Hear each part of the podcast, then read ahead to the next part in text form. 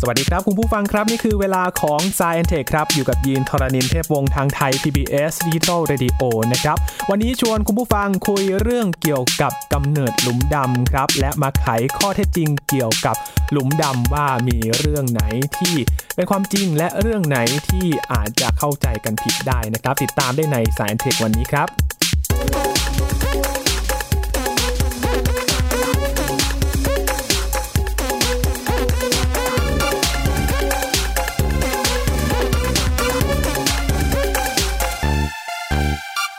ถ้าคุณผู้ฟังเคยดู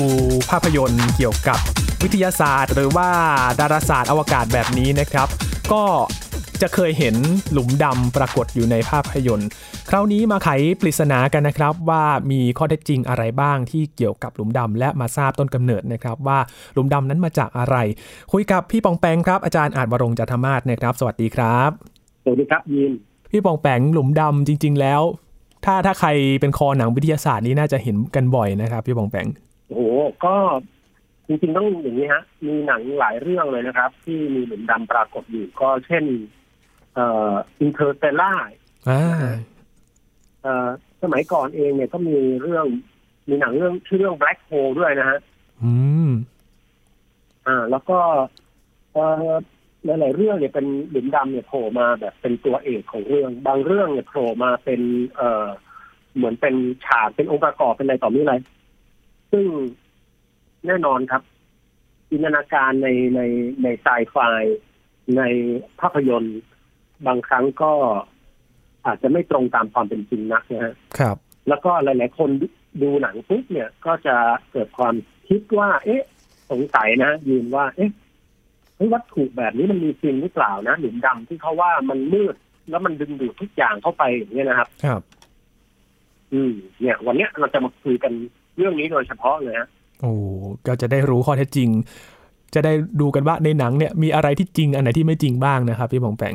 ใช่ครับ ครับจะเข้าใจเรื่องหลุมดำเนี่ยนะครับ ต้องอธิบายให้ท่านผู้ฟัง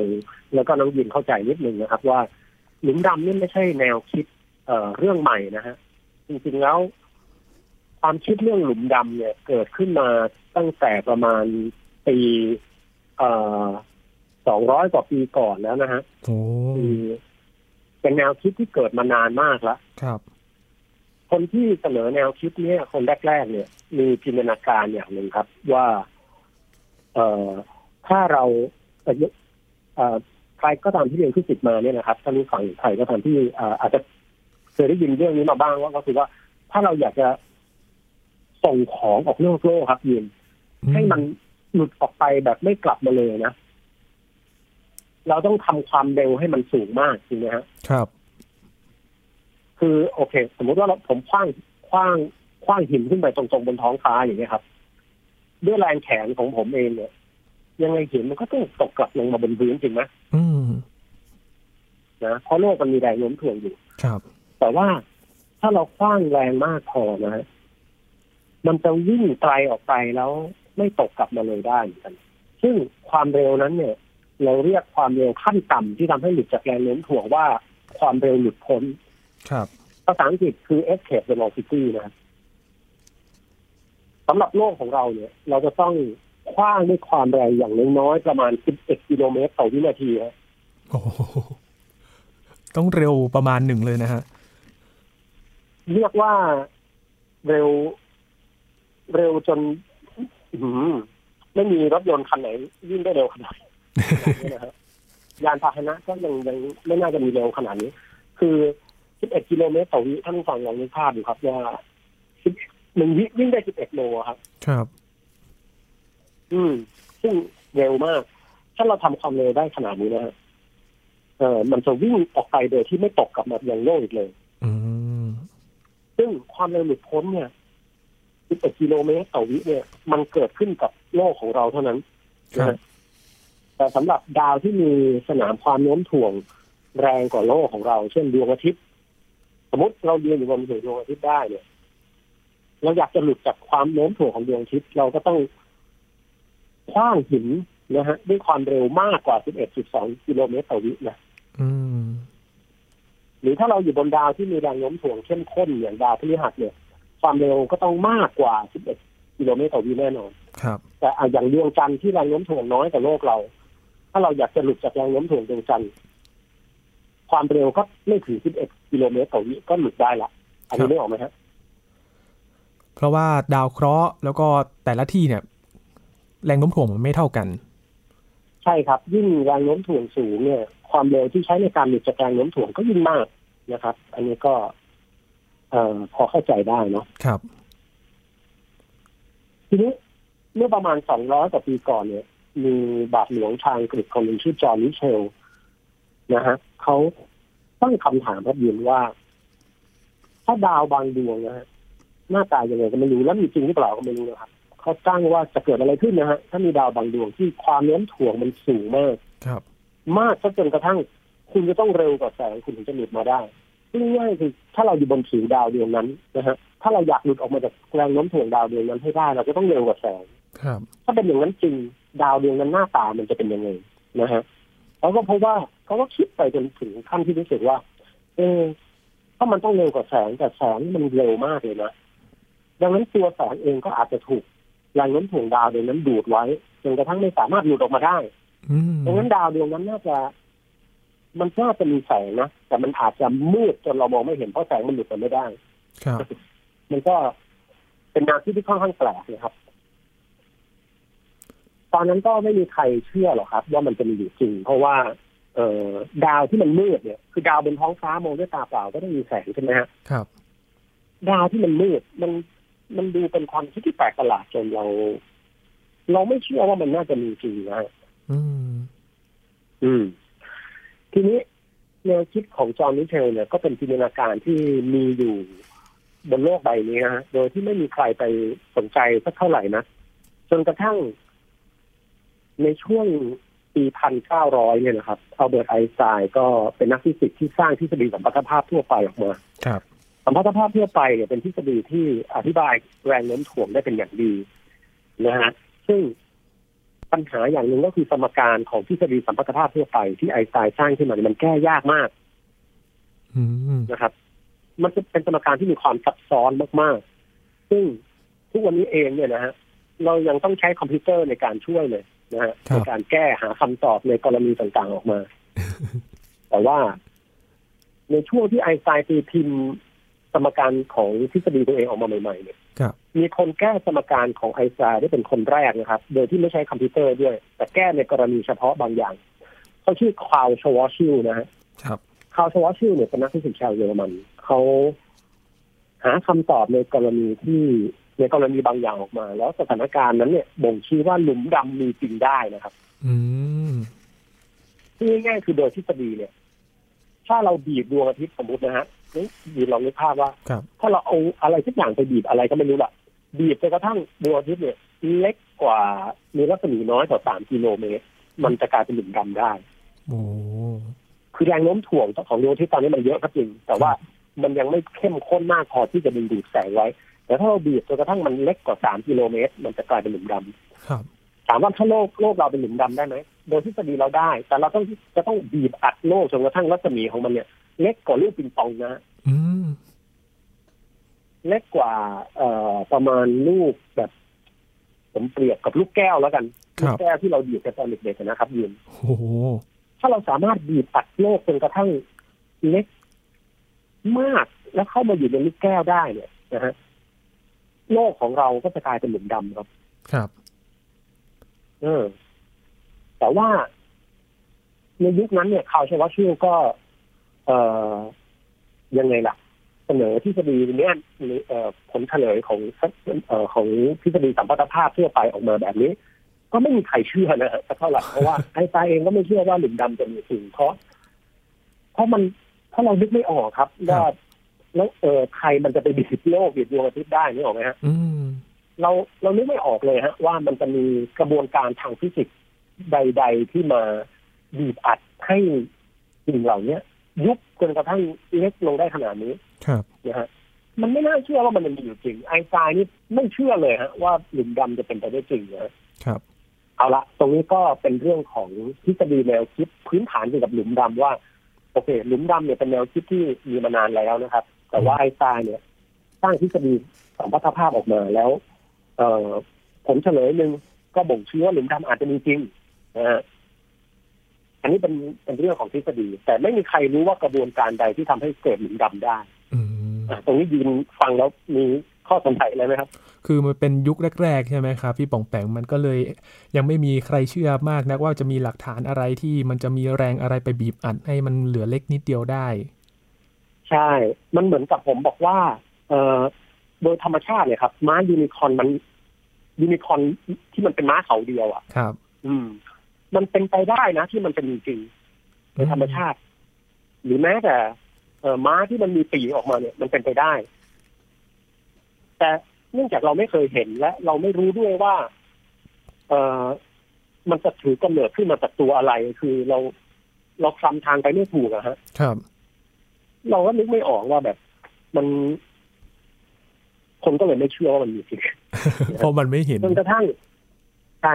ก็ก็ make sense ดี แต่ตอนแต่มีแต่หลังจากนั้นมาไม่นานนักเนี่ยนะครับ อืม นักฟิสิกส์ก็พบว่าหลุมดำเนี่ย สามารถเกิดขึ้นได้นะฮะคโดรัยบทฤษฎีแล้วเนี่ยมันเกิดขึ้นได้ อืมซึ่งวิธีการเกิดของหลุมดำเนี่ย เอ่อมันน่าสนใจมาก ต้องอธิบายให้ท่านผู้ฟังเข้าใจอย่างหนึงครับว่า โดยชีวิตของมนุษย์เราเนี่ยเอ่ออายุไขของมนุษย์เราเนี่ย ผมอาจจะกล่าวได้ว่ามนุษย์ช่วงชีวิตของมนุษย์คนหนึ่งเนี่ยน่าจะสักประมาณร้อยปีเนาะครับ ยังไม่เคยเห็นใครอายุถึงพันปีสักคนเนาะอืมเอ่อในช่วงร้อยปีเนี่ยเวลาเรามองไปที่ดาวฤกษ์นะครับ หรือศึกษาเอกภพเนี่ย เราก็จะพบว่าดวงดาวทั้งหลายต่างๆนานาเนี่ย มันมันไม่เปลี่ยนแปลงเลยนะฮะครับ เรายังเห็นดวงอาทิตย์เป็นแบบเดิมตั้งแต่สมัยยุคอียิปต์โบราณจนมาถึงทุกวันนี้ก็ยังเห็นหน้าตาแบบเดิมแล้ว ผมเชื่อว่าถ้ามนุษย์ในยุคนีแอนเดอร์ทัลอยู่อยู่แล้วเขาสื่อสารมากับพวกเราได้นะเขาก็จะเห็นดวงอาทิตย์หน้าตาเหมือนเดิมครับนะฮะในช่วงเป็นแสนปีที่ผ่านมานี้ถามว่าทำไมคำตอบคือ แท้จริงแล้วเนี่ยนะครับดวงดาวเนี่ย มีความเปลี่ยนแปลงนะครับหมายถึงดาวฤกษ์เนี่ยนะฮะมีความเปลี่ยนแปลงเพียงแต่ว่าความเปลี่ยนแปลงเหล่านี้มันเกิดในระดับร้อยล้านปีนะฮะอืม คือเราจะต้องรอนานถึงร้อยล้านปีเราถึงจะเห็นความเปลี่ยนแปลง บางอย่างที่จะเกิดขึ้นกับดวงอาทิตย์หรือดาวฤกษ์อื่นๆนี่ออกไหมครับ ครับคือพูดง่ายๆคือดาวฤกษ์เนี่ยถ้าเปรียบเป็นสิ่งมีชีวิตก็มีเกิดมีแก่มีมีตายนะฮะแต่ว่ามันอยู่นานเป็นร้อยล้านเป็นพันล้านปีเลยดังนั้นในช่วงชีวิตของมนุษย์เราเนี่ย เราก็ไม่สามารถที่จะไปเห็นความเปลี่ยนแปลงเหล่านั้นได้โดยง่ายนะครับ ครับ แต่ว่า โชคดีอย่างหนึ่งคือเรามีกล้องโทรทัศน์เราก็ศึกษาดาวฤกษ์จากดวงอาทิตย์บ้าง ดาวดวงโน้นดวงนั้นบ้าง เราก็เห็นดาวฤกษ์หน้าตาต่างๆ นานา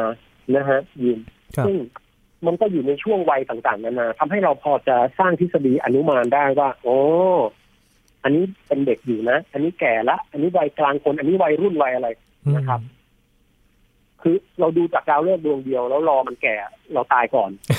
เราก็ใช้เออเราก็ใช้วิธีดูดูดูหลาย ๆ ดวงดูดวงโน้นดวงนั้นดวงต่างๆนานาแล้วก็อ๋อที่แท้ มันมันมีความเกิดมีความเปลี่ยนแปลงอย่างนี้นี่เองครับอะไรเนี่ยนะฮะอืมก็เลยเราก็พบว่าดาวฤกษ์เนี่ยครับยินครับ มันเอ่ออย่างดวงอาทิตย์เนี่ย มันเป็นสถานะมันคือแก๊สร้อนจัดนะฮะแก๊สร้อนมากเลยครับ ซึ่งถามว่ามันเป็นแก๊สแล้วทำไมมันไม่ มันทำไมมันทำไมมันไม่โดน แรงโน้มถ่วงยุบลงไปเรื่อยๆยุบลงไปเรื่อยๆจนหดเป็นจุดเลยอะอืมจริงไหมฮะถ้ามันเป็นแก๊สจริงไหมฮะครับ แล้ว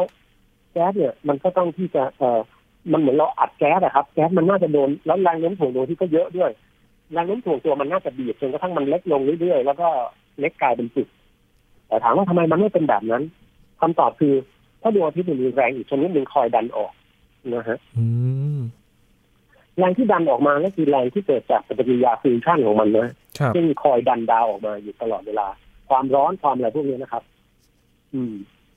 ทีนี้พอสองอย่างนี้อยู่ในสมดุลดวงอาทิตย์ก็เลยมีขนาดเท่าเดิมอ๋อนะฮะครับ ทีนี้ความน่าสนใจมันอยู่ตรงนี้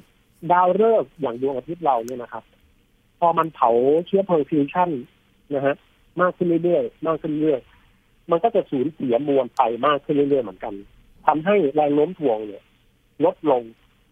เมื่อแรงโน้มถ่วงลดลง แรงดันออกก็จะมากขึ้น ครับทำให้ดวงอาทิตย์ในอนาคตเนี่ยนะฮะมันจะค่อยๆขยายใหญ่ขึ้นเรื่อยๆนะฮะอืมใหญ่ขึ้นแค่ไหน ในอนาคตเนี่ยดวงอาทิตย์จะใหญ่มากจนกระทั่งผิวของมันเนี่ยกินวงโคจรของโลกเราเข้าไปละโหใหญ่มากอืมใหญ่มาก ดังนั้น แต่ก่อนจะถึงวันนั้นเนี่ยเอ่อถ้าเราไม่ได้เป็นไซบอร์กเนี่ย เราก็ไม่ต้องกลัวครับ เพราะว่ามันนานมากนะฮะไปถึงจุดนั้นเนี่ยดวงอาที่จะใหญ่มาก แล้วเอ่อมันก็จะขยายออกไปครับขยายออกไปเรื่อยๆ ส่วนแก่นของมันเนี่ย ก็จะยึดตัวด้วยแรงโน้มถ่วงจนกระทั่งกลายเป็น เอ่อก้อนวัตถุที่เล็ก แต่ว่ามีความ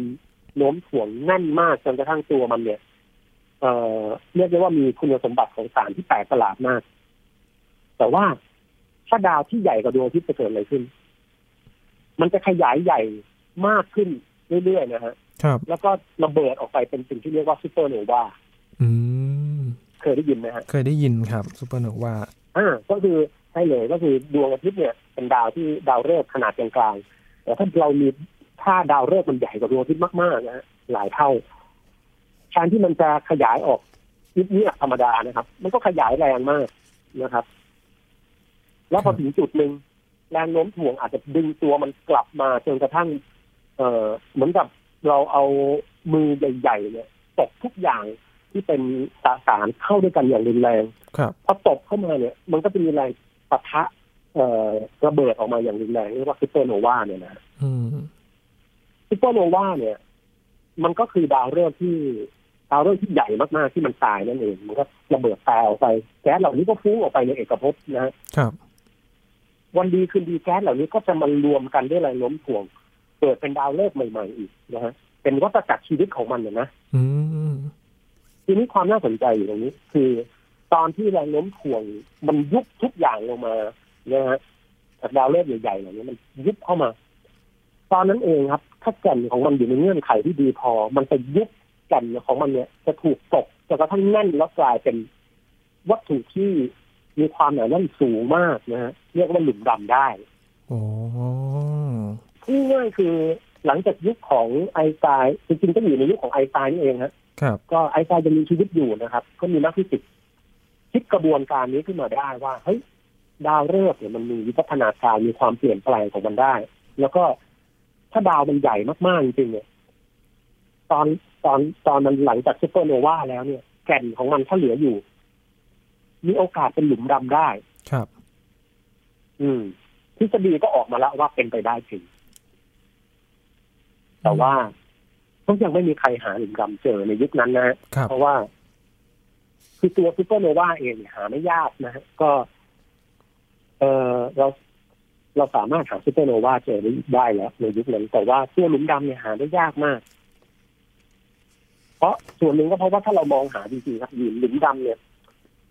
รัศมีของมันน้อยมาก แล้วมันก็ เรียกว่าอะไรล่ะ ตัวมันเองนอกนอกจากรัศมีน้อยก็คือมันเล็กเนาะครับแล้วตัวมันก็ไม่มีแสงไม่มีอะไรเขาก็เลยคิดว่าเอ๊ะมันน่าจะหายากมากอืมนะครับ อืม แต่ในเวลาต่อมานักฟิสิกส์ก็เจอหลุมดำฮะครับ เจอจริงๆถามว่าเจอได้ยังไงคำตอบคือถ้าหลุมดำเนี่ยส่วนใหญ่แล้วเนี่ยพอเกิดขึ้นมาเนี่ย อย่างที่บอกครับ มันเกิดจากซูเปอร์โนวาเนาะตัวมันเนี่ย ก็ไม่ได้เกิดมาอย่าง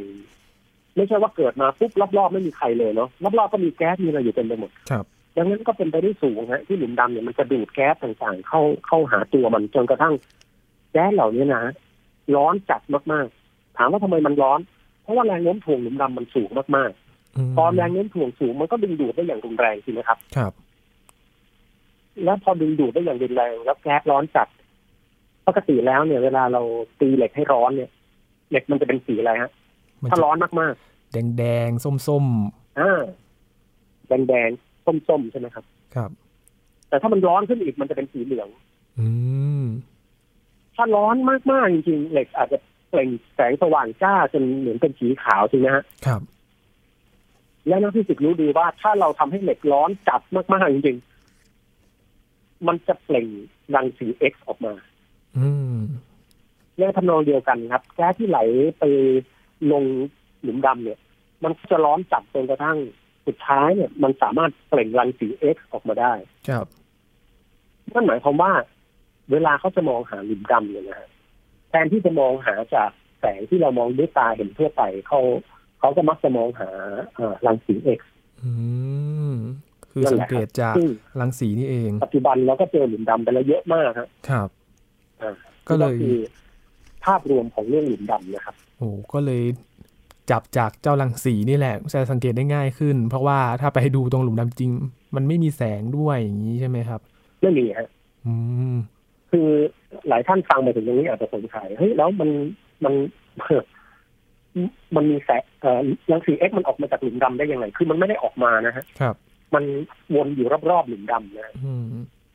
อะไรที่ตกกลับเข้าไปที่ขอบหลุมดำแล้วเนี่ย มันออกมาไม่ได้เนาะครับ แต่ว่ารังสีเอ็กซ์เหล่าเนี้ยมันเกิดขึ้นรอบๆหลุมดำแล้วมันก็ มันก็ยิ่งออกมาเลยนะครับ ครับ อืม ซึ่งที่ผมเล่าให้ฟังเนี่ย เขาเรียกว่า หลุมดำที่เกิดจากดาวฤกษ์ภาษาอังกฤษคือ stellar black hole นะครับ แต่หลุมดำยังมีกระบวนการอื่น ๆ อีกนะฮะแล้วก็มีชนิดอื่น ๆ ที่ ไม่ใช่แค่ ไม่ใช่แค่ชนิดนี้ชนิดเดียวนะครับยังมีชนิดอื่นๆอีกด้วย ซึ่งว่ามีโอกาสผมจะมาเล่าให้ฟังนะฮะครับ เช่นเอ่อหลุมดำที่มันใหญ่มากๆ เนี่ย เรียกว่า supermassive black hole นะครับ หรือเอ่อหลุมดำเล็กจิ๋วนะฮะซึ่งยังไม่มีใครเคยเจอเรียกเอ่อ primordial black hole หรือพวก micro black hole ก็เป็นไปได้อืมนะครับ แต่ตัวนี้ยังไม่เคยมีใครเจอครัเอ่บอ supermassive black hole เจอแล้วอยู่ใจกลางกาแล็กซีทั่วไปนะครับ แต่วิธีการเกิดของมันเนี่ย ยังไม่มีใครรู้นะฮะว่ามันเกิดขึ้นได้อย่างไรครับ อืม คือหลุมดำที่เราเจอทุกวันเนี้ยเขาเรียก stellar black hole เกิดจากดาวฤกษ์แต่ว่าหลุมดำที่ใหญ่มากๆใจกลางกาแล็กซีเนี่ย supermassive black hole เนี่ยเขาเจอกันเยอะเหมือนกันนะแต่ว่าไม่มีใครรู้ว่ามันเกิดมาได้ยังไงครับเป็นหนึ่งใน open question ทางดาราศาสตร์นะครับ ยังไม่มีคำตอบที่ชัดเจน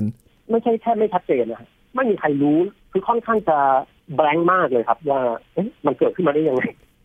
แล้วยิ่งไปกว่านั้นเอ่อหลุมดำที่ใหญ่มากใจกลางกาแล็กซี่เนี่ยมวลมันมากเลยระดับครับประมาณแสนถึงพันล้านเท่าของดวงอาทิตย์นะฮะในขณะที่หลุมดำที่ทั่วไปที่เราเจอแบบเซลาแบล็คโฮอย่างดีก็ระดับหลักสิบของดวงอาทิตย์นะฮะครับปัญหาอีกประการหนึ่งคือ เราไม่ค่อยเจอหลุมดำขนาดกลางๆนี่หรอกไหมฮะ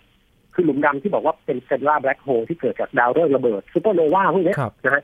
มวลมันอยู่ในระดับหลักหลักหลักสิบของเท่าสิบเท่าของดวงอาทิตย์อะไรทำนองนั้น แต่ว่า supermassive black hole มันกระโดดขึ้นไปเป็นแสนล้านเท่าอะไรพวกนี้เลยโอ้โหเขาก็งงว่าเอ๊ะแล้วกลางๆมันหายไปไหน นี่ก็ไม่มีใครรู้ว่าเพราะอะไรนะคือพูดง่ายๆคือหลุมดำเนี่ยกลายเป็นคำถามปลายเปิดที่นักฟิสิกส์นักดาราศาสตร์ที่คนสนใจมากครับนะครับ ทั้งในการพยายามตรวจจับให้แม่นยำขึ้น ทั้งในการ สร้างทฤษฎีเพื่อรองรับต่างๆนานาตอนเนี้ย ถามว่าเฮ้ยดาราศาสตร์มีอะไรให้ให้เรียนให้ค้นคว้าอีกเหรอคำตอบคือเยอะมากครับ ถ้าถ้าถามว่าเป็นเรื่องที่แบบโอ้โหคนไม่รู้เยอะมากๆจริงๆก็เรื่องเนี้ยครับแบล็คโฮไม่มีใครแทบปริศนามันเยอะมากจริงๆฮะอืมแสดงว่าที่ที่เราได้ข้อมูลมาจริง ๆ แล้วก็ยังเป็นแค่ส่วนหนึ่งใช่ไหมครับพี่ป่องแปงยังหาคำตอบได้อีกเยอะใช่ครัเลบยใช่แล้วก็เอ่อในภาพยนตร์ต่างๆนะฮะ ก็ ที่เขาบอกว่า เออเดี๋ยวผมตอบนิดนึงก่อนก็คือหลุมดำเนี่ยสรุปว่ามันมีจริงนะครับ ครับ ส่วนที่ปรากฏในภาพยนตร์ต่างๆ ที่เขาว่า มันจะดูดแรงมากอะไรอย่างนั้นอย่างนั้นที่จริงหลุมดำเนี่ยแรงโน้มถ่วงมันก็ไม่ต่างจากดาวดวงหนึ่งอะนะอืมดังนั้นรอบๆมันเนี่ย มันก็ไม่เชิงถึงขั้นดูดเข้าไปแบบเครื่องดูดฝุ่นนะครับ มันก็จะมีดาวโคจรอยู่รอบๆมันได้เหมือนกันนะฮะอืมครับ แล้วก็ เอ่อ หลุมดำเองที่เขาว่าตกลงไปแล้วไปโผล่หลุมขาวหลุมอะไรคือตอนนี้มันไอ้ทฤษฎีพวกเนี้ย มันยังไม่มีใครยืนยันได้ว่าหลุมขาว พวกเนี้ยมันมีจริงหรือเปล่านะฮะครับแล้วจริงๆก็คือนักฟิสิกส์ที่หลาย ๆ ส่วนมากด้วยด้วยดีกว่า ก็เอ่อไม่ได้คิดว่าหลุมขาวมีอยู่จริงนะฮะอันนั้นเป็นนิยายวิทยาศาสตร์ครับ ครับ อืมนี่ พอฟังจากพี่ป่องแปงเนี่ย มันยังมีอีกหลายเรื่องที่เรายังไม่รู้เลยนะครับ ใช่ฮะหลุมดำเนี่ยแปลกประหลาด แล้วก็ไว้มีโอกาสซึ่งไม่รู้จะครั้งไหนนะฮะก็เรื่องเกี่ยวกับว่าหลุมดำเนี่ยมันดูดวัตถุเข้าไปแล้วข้างในเป็นยังไงเนี่ยครับ อันนี้เขาก็อยากรู้อืมแต่โดยทฤษฎีเองเนี่ยก็ยังไม่มีใครสามารถอธิบายได้ด้วยซ้ำนะว่า มันดูดเข้าไปแล้วจะเกิดอะไรขึ้นกันแน่ครับ หนึ่งในคนที่พยายามศึกษาเรื่องนี้อย่างจริงจังในช่วงที่มีชีวิตอยู่ก็คือสตีเฟนฮอว์กิงนะฮะครับ โอ้มีอีกหลายนั่นแหละคำตอบนั่นแหละเลย ก็ยังเป็นปริศนากันต่อไป ก็ค่อยๆไขกันดูดูนะครับ ว่าจะมีคำตอบอะไรที่เราได้จากหลุมดำพวกนี้อีกบ้างนะฮะใช่ครับวันนี้ขอบคุณพี่บองแปงมากๆเลยนะครับ ที่มาให้ความรู้เกี่ยวกับข้อเท็จจริงเกี่ยวกับหลุมดำนะครับ ที่ยังมีคำตอบยินดีเลยให้เราครับรออยู่ต่อไปนะครับ พี่บองแปง ครับ ครับ นี่คือ Science Tech ประจำวันนี้ครับ คุณผู้ฟังติดตามรายการย้อนหลังกันได้ที่ www.thaipbsradio.com นะครับ ช่วงนี้ยีนทรณินเทพวงศ์พร้อมกับพี่ปองแปงอาจวรงจันทมาศลาคุณผู้ฟังไปก่อนนะครับ สวัสดีครับ